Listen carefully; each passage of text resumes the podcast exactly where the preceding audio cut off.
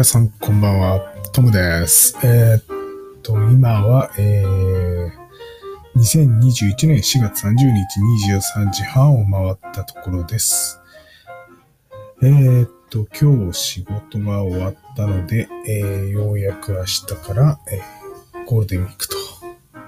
休みに入ります。えー、っと、まあ、5月、まあ、4月はいろいろ、えー仕事をお願いしている先と、まあ、今年度の契約したりして、まあ、プロジェクトの始まりだったんで、まあ、契約したらすぐに、まあ、全体の工程表とか、あとは向こう、委託先の体制図なんかを受け取って、まあ一応いつもの通りスタートしてるんですが、今年はやっぱりスタートからちょっと違って、集まって、えっ、と、対面での、うん打ち合わせがなかなかできないということで、非常にコミュニケーションを取るのが難しいです。まあ電話なんかもちょくちょくはするんですが、なんかですね、あと僕はあの、在宅ってないんです。在宅勤務って、あの、ちょっと職種上なくてですね、もうずっとカレンダー通りに、えー去年も1年間仕事してたんですけど、まあ、委託先の SE さんとかはもう在宅ばっかりになってしまって、なんか在宅の人に電話かけて仕事の調整とかあんまりしづらいんですね。なんでかっていうと結構生活音がすると向こうの、なんか喋りづらそうな感じで、うん。だからこっちも気遣ってあんまり、あの、まあ、仕事の話しないようにできるといいなと思ってメールが結構中心になるんですけど、またメールはメールで言葉打つのが時間かかるし、電話だとすぐパパッと聞けるんですけどね。なんか、仕事がやりづらいなと。本当だったらね、あの、まあ、呼べばすぐ来てくれるんで、それで打ち合わせなんていうことが多かったんですけど、まあ、なかなか、うーん、今まで通りにはいかないなっていう感じですね。皆さんはどんな感じで仕事してらっしゃるんですかね？やっぱり在宅が多いんですかね？本当在宅ないんですよ。だからコロナウイルスに感染しない限りは休めないみたいな。何人か、あの、感染者も出ましたけど、同じ職場っていうか、まあ職場一つの塊が120人ぐらいいて、委託先が同じぐらいいて、結構、去年、昨年度は感染者も出たんですけど、まあ、濃厚接触者にならないように結構離れて仕事してたりとか、食事もかなり、あの、まあ、制約を設けて、して、あの、食事してるんで、保健所が入ってもあんまり濃厚、あんまりっていうか濃厚接触者に当たらないってことで、判定もらってるんですけど、まあ、4月に入ってからは職場はちょっと落ち着いたなって感じですね。うん。委託先、上あの、委託先も会社の中に、うん、職員と同じぐらいいるんですけど、出てないですね。うん。まあ、常駐の人たちと打ち合わせはできるんで、まだいいんですけどね。はい。なかなか仕事がしづらい、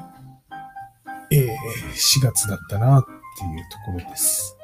皆さんはどんな感じで、えー、仕事をしてるのか、ちょっと気になるなと思いました。はい。えっ、と、それではですね、本日もニュースをお伝え、ニュースからお伝えしようかと思います。えっ、と、本日4件ニュースが届いています。えー、まずは不正アクセス関係、それと、えー個人情報が流出した、あとは、ドス攻撃の恐れがあるような脆弱性が見つかった。最後にセキュリティリリースいうことで、えー順に追って、えーニュースをお伝えしようかと思います。えーまず一つ目、えー金融機関向け ASP サービスに不正アクセス。こちらは、えー、トレードワークスという会社ですね。はい。えー、金融機関向けにオンライントレードシステムを展開するトレードワークスは、同社が提供するインターネットトレードシステムの ASP サービスが不正アクセスを受けたことを明らかにしました。4月25日夜、まあ、つい最近ですね、同社 ASP サービスを利用する一社のサーバーにおいて、外部よりですね、不正アクセスを受けたというものです。同社では不正アクセスに関するエアを検知し、サーバーをネットワークから遮断したと。ASP サービスを利用する同金融機関と連携して対応を進めています。同社では、え取材に対し、え被害を受けた金融機関や攻撃の内容などセキュリティの観点から回答できないと明らかにしておらず、被害状況についてもコメントを避けたということです。えー、他の顧客への影響については、今回不正アクセスを受けた ASP サービスについては、顧客ごとのシステム環境を構築しているとし、ASP サービスだけ。だが、えー、異なる顧客間で相互に影響することはないと説明し、被害が生じたのは一社のみとしています。まあ、どういう感じで不正アクセスを受けたかちょっとわからないんですけど、まあ、横の連携してないから一社のみということだと思います。同社はサービスを利用する金融機関に対して、え、現在の被害状況を個別に報告していると。え、当局へ直接報告は行っていないが、被害が発生した金融機関を通じて、同サービスを利用する金融機関のリストを、え、関東財務局と近畿財務局に提出したということです。えまたですね、トレードワークスの ASP サービスで被害が、え生じた同時期に、これありましたね、ニュース。日産証券においても一部オンライントレードシステムが不正アクセスを受け、ウェブサーバー3台などにおいてランサムウェアによる被害が発生した可能性があることが判明しています。加えて日産証券では2016年11月に先物オプション ASP サービスを導入するなど、これまでもえトレードマークスの ASP サービスを採用してきたと。え、ある一部の取材ではですね、被害が生じたシステムに関するコメントを日産証券に求めたが、影響範囲、被害状況、これらの原因などについて調査中で、今後の対策に影響を与える可能性があるとして、システム事業者や具体的なサービスの公表は控えるとしているそうです。なんかもしかすると因果関係というか関係があるような攻撃だったのかもしれないですね。で、さっきあの一社しか影響がないって言ってますけど、入り方があの確立されれば、このトレードワークスの ASP サービス利用しているところは簡単に突破される可能性もあるんで、えー、ちょっと心配ですよね。えー、と、まあ、ご興味のある方はトレードワークスのホームページ、それと、あと日産証券の、まあ、ホームページの、その、うん、まあ、不正アクセスに関するリリース。これ見比べるともしかするとなんか共通項があるかもしれないですね。犯人はもしかして、どっか突破しやすいところを狙って、で、大々的に今度水平展開していく可能性もありますので、えー、ぜひ ASP サービス使っている方々は、えー、注意をしていただきたいなと思います。まあ、要は監視ですね。監視を強めた方がいいですね。はい。えー、一つ目のニュースは以上です。えー、二つ目、えー、こちらはですね、不用品回収業者、えー、土地に、えー、個人情報、元請け5社を指名停止。えー、こちらは福岡県の、えー、事件です。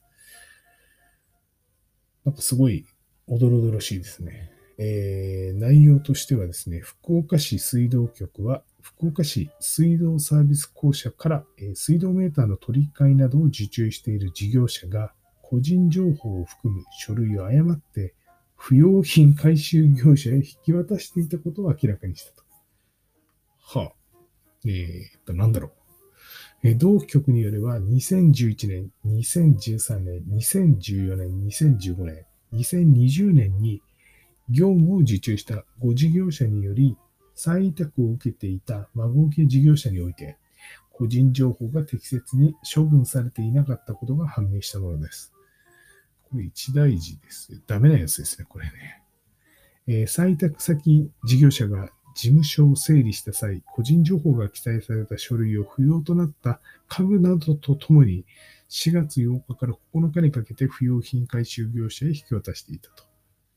いうものです。えー、委託事業において個人情報に関する書類は、えー、業務終了後に返還または、えー、廃棄が義務付けられていたが、段ボール一枠に入った状態で回収事業者が所有する土地に放置されていたと。入った状態で、段ボール一箱に入った状態で回収事業者が所有する土地に放置していたんですね。されていたんじゃなくて、していた。なるほど。うんこれでも採択先がやってしまったって書いてるんですけど、委託先とかどうやって採択先をコントロールしてたかってところがやっぱり問題になりますよね。採択先の、まあ、あの、問題だったかもしれないですけど、一義的一元的には委託先が、えー、福岡市の事業を受け、あの、委託されてるわけですから、やっぱりしっかり管理してないといけないんですよね。うんえー、書類が置かれていた土地の、えー、隣接地、え関係者が境界付近にあった書類の存在に気づき、書類を回収するとともに、4月12日に水道局と水道サービス公社に通報、問題が判明したということです。え、問題の書類は2601件の個人情報を含み、え、氏名や住所、電話番号、水道メーター取り替え業務に関する情報などが記載されていたと。え、同市ではですね、近隣住民が保管していた書類を回収した上で、え現場周辺を数回にわたり捜索し、回収漏れがないことを確認。対象者に対して説明と謝罪の書面を送付したということです。委託業務の契約書では個人情報を確実に返還あるいは消去することが定められており、これを履行しておらず、採択先に対する指導や監督が不十分であったと、同氏は判断。元請け5事業者に対し、競争入札において1ヶ月の参加停止措置を講じたということです。うん。福岡市は悪くないって言いたいんでしょうね、きっと。委託先がやったんですって。うん。でもそれもなんかいまいちですね。うん。まあ、個人情報確実に変換、あるいは消去、あるいはって、これどっちにでも取れちゃうんですよね。本来であれば確実に変換。で、あとは、えー、こうが、あの、こうっていうのは契約書でこう、オツのこう。こうが認める場合だけ消去することができるんじゃないか。やはり原則は返さないといけないんじゃないかなって気がするんですね。これ返すことでリスクが、えー、委託業者のリスクが、えー、コントロールできるわけですね。これ持ってしまうと、やっぱりリスクになるんで、だからこういうことになっちゃうみたい持たないことが一番ですよね。こういう書類とかね。まあ、持たないと仕事にならないんでしょうけども、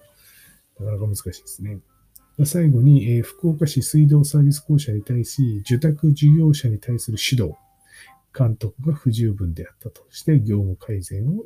業務の改善を指導と。えー、関係職員に対して厳重注意の処分を実施した。ああ、まあ、まともですよね。あ元請けもちょっとダメなんじゃないの？っていうことを、まあ、福岡市の方では、えー、考えていたということですね。まあちょっと段ボールに入って個人情報が、うん、なんか空き地みたいなまあ、ゴミを置くようなところに置いてあって、早めに近隣住民が気づいてくれたからよかったんですけど、これが段ボールが飛び出して風に吹かれて飛散な、飛散などすると非常に大変なことになると。まあ、ここ早めに見つかったからよかったなという感じですね。はい。それでは三つ目のニュースですね。えー、 BIND 9 ってご存知でしょうか？えっ、ー、と、 BIND 9 って、何ですか？これあれですね。DN、DNS サーバーみたいなやつですかね。そうですね。DNS ソフトウェアですかね。はい。で、こちらのバインド9にリモートコードで実行されたり、えー、サービス工夫に陥る恐れがある脆弱性を、脆弱性が判明したと。これ3件の脆弱性で RCE や DoS 攻撃の恐れがあると。まあ、こちらの方はアップレアップグレードが、アップデートが提供されています。えー、重要度が高とレーティングされている、えー、CVE2021-25216 それと CVE2021-25215 や、えー、ミディアムとされる CVE2021-25214 など、合わせて3件の脆弱性が明らかになったということです。えー、アップデートのリリース時点でいずれも、えー、悪用は確認されていないということです。えこちら共通脆弱性評価システムのベーススコアが8.1と。でですね、えー、3件中最も高い CVE2021-25216 は、GSS TSIG の認証処理に、えー、明らかとなったオーバーバッファフローの脆弱性であると。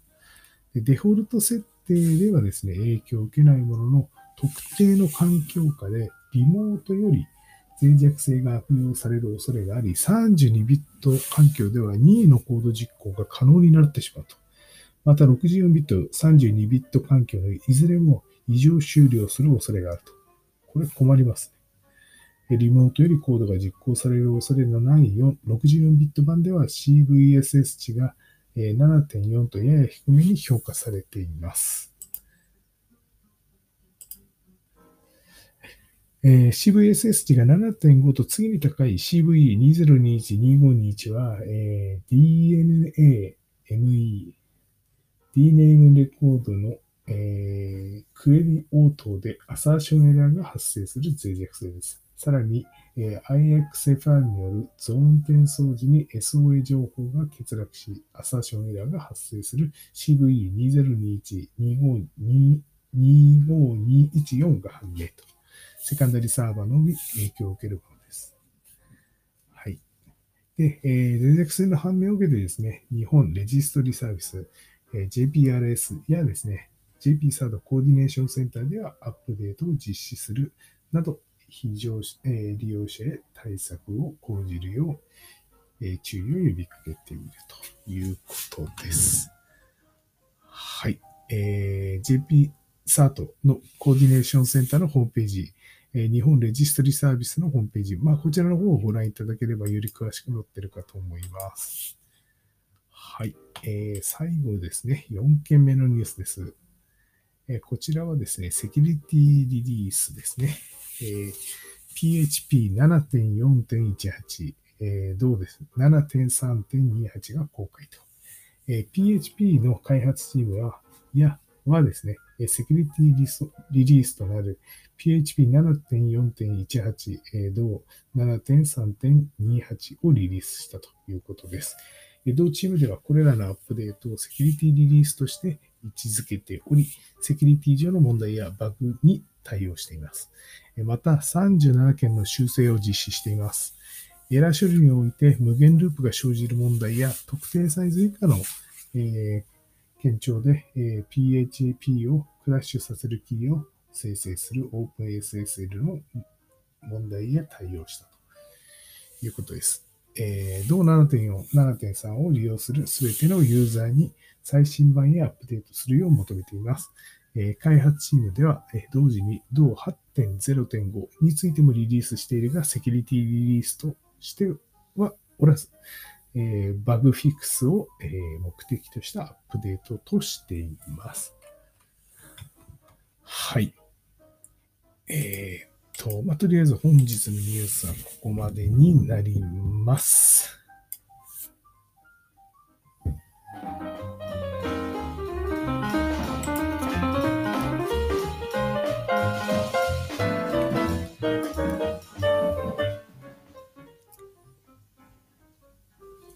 はい。えっ、ー、と、あともう少しだけ時間があるので、えっ、ー、と、ちょっと最近、えっ、ー、と、ニュース最近のニュースの中でちょっと気になるものをメモに残していたんですが、えー、っとですね、あ、はい。えっと、4月20日、ちょっと前のニュースになるんですけども、これ何かっていうと、ロイター通信に入ったんですが、えー、中国ハッカーが、えアメリカの防衛産業を監視、危機の脆弱性を通じてということで調査が入っているというニュースでした。えー、と、中国に関連する少なくても2つのハッカー集団がアメリカ企業のネットワーク機器の脆弱性を利用して数ヶ月間の後に、え、アメリカ防衛産業を監視していたと、機器メーカーなどが20日に公表したということで、このニュースが、えま、全世界に回っていると。で具体的にはですね、ユタ州に本社を置く IT 企業、イバンティは、え、声明でハッカーが同社の仮想プライベートネットワーク機器、パルスコネクトセキュアの欠陥を利用し、ごく限られた数の顧客のシステムに侵入したと明らかにしました。この問題の修正は5月初旬、初旬までできないということです。えー、サイバーセキュリティ企業の FireEye が発表したリポートによると、少なくとも一つのハッカー集団が中国政府のために活動していると疑われるということです。また、同社関係者は、もう一つのグループも中国を拠点としているようだと述べています。はいえー、ハッカーの、えー、手口やツール、インフラ、標的などを分析したところ、その多くが中国、えー、過去の中国関連のハッキングと一致していたと。中国ってなんかこれ、もう足跡つきまくっちゃって、もうバレちゃいますね、もう。はい。えー、ワシントンの中国大使館の報道官は、中国はあらゆるサーバー攻撃に断固として反対し、えー、厳しく取り締まっているとしています。えー、ファイアーイの主張は無責任で悪意があると非難していました。えー、ファイアーイは、えー、標的について具体的な、え、名称への言及を避け、え世界中の国防、政府、え金融機関としました。えまた中国政府のために活動しているとみられるハッカー集団は特にアメリカ防衛産業を標的にしているとしています。これ、ファイアーイの見解ですね。アメリカ国土安全保障省の関連部署は声明で、イバンティの危機の脆弱性への理解を深め、連邦政府や民間セクターのネットワークに対する潜在的なリスクを軽減するため、同社と協力しているということです。で最後にアメリカ国家安全保障局 NSA はコメントを控えています。はい。えー、ちょっとね、重い話なんですが、やっぱりち、ね、中国のネットワーク機器を使うと、やっぱりこういう恐れがあるっていうのがよくわかりますよね。あの、どっかの国がアメリカに対してハッキングしてる、中国はハッキングをしないはずだと。で、ハッキングはで、まあ、したとしても、したとしてもって言い方ですね。うん。まあ、ハッキングは、あの、ちょっと難しいですね。うちの場合はですね。っていう話をしていたんですが、まあ、そんなこんなで、あの、感染者が東京都増えましたので、まあ、近所の人が感染したりはしてるんですが、まあ、そういったこともあって、えー、オリジナルの高さで、えー、と、ですね。うん。まあ、ちょっと、中国の動きっていうのが、なかなか見づらいんですけれども、さっき言った通りね、中国製品買うと、こうやってやられちゃう可能性があるんで気をつけましょうねと。ただなんかシスコのあのハブとか使ってると、その情報がアメリカに全部流れてんだよね。なんていう話を聞くと、あの、まあ、似たり寄ったりかなっていう気がするんですけど、アメリカに情報を流れるか、中国に情報を流れるかだけの差で、あまり実際は変わんないかもしれないですが、まあ、とにかく今、あのー、緊張が、あのー、結構ピリピリしてますので、えー、まあ、こういった、えー、ハッカー集団の動きなんかが、あの、ニュースになってましたら、えー、紹介したいと思います。えー、それでは、えー、と、雑談もこの辺にということで、えっ、ー、と、ゴールデンウィークは皆さんも自宅待機が多いんじゃないかなと思うんですが、どうでしょうかね。そうですね。まあ、自宅待機して、ゆっくり、のんびりしてるのが一番いいんじゃないかなと思いますが、まあ、ちょっと、ま、無理して、えっ、ー、と、お出かけする方は気をつけてください。はい。それではですね、えー、今日も、えー、今日はこれにて、えー、終わりにしたいと思います。え皆さん、え隙間時間で、え聞いてくれると本当にありがたいです。えもしね、あの周りの人に、あのこういった、うんえ情報セキュリティの、え分野、興味ある方いればですね、この番組を紹介していただければと思います。あとなんか紹介してほしいことあればメッセージ入れてください。あの、調べるか、うちの、あの、職場にいる、聞いてみて、調べ物してみたりとかもしますので、えー、ぜひね、よろしくお願いします。はい。それでは、えー、本日収録の方はこれにて終わりにしたいと思います。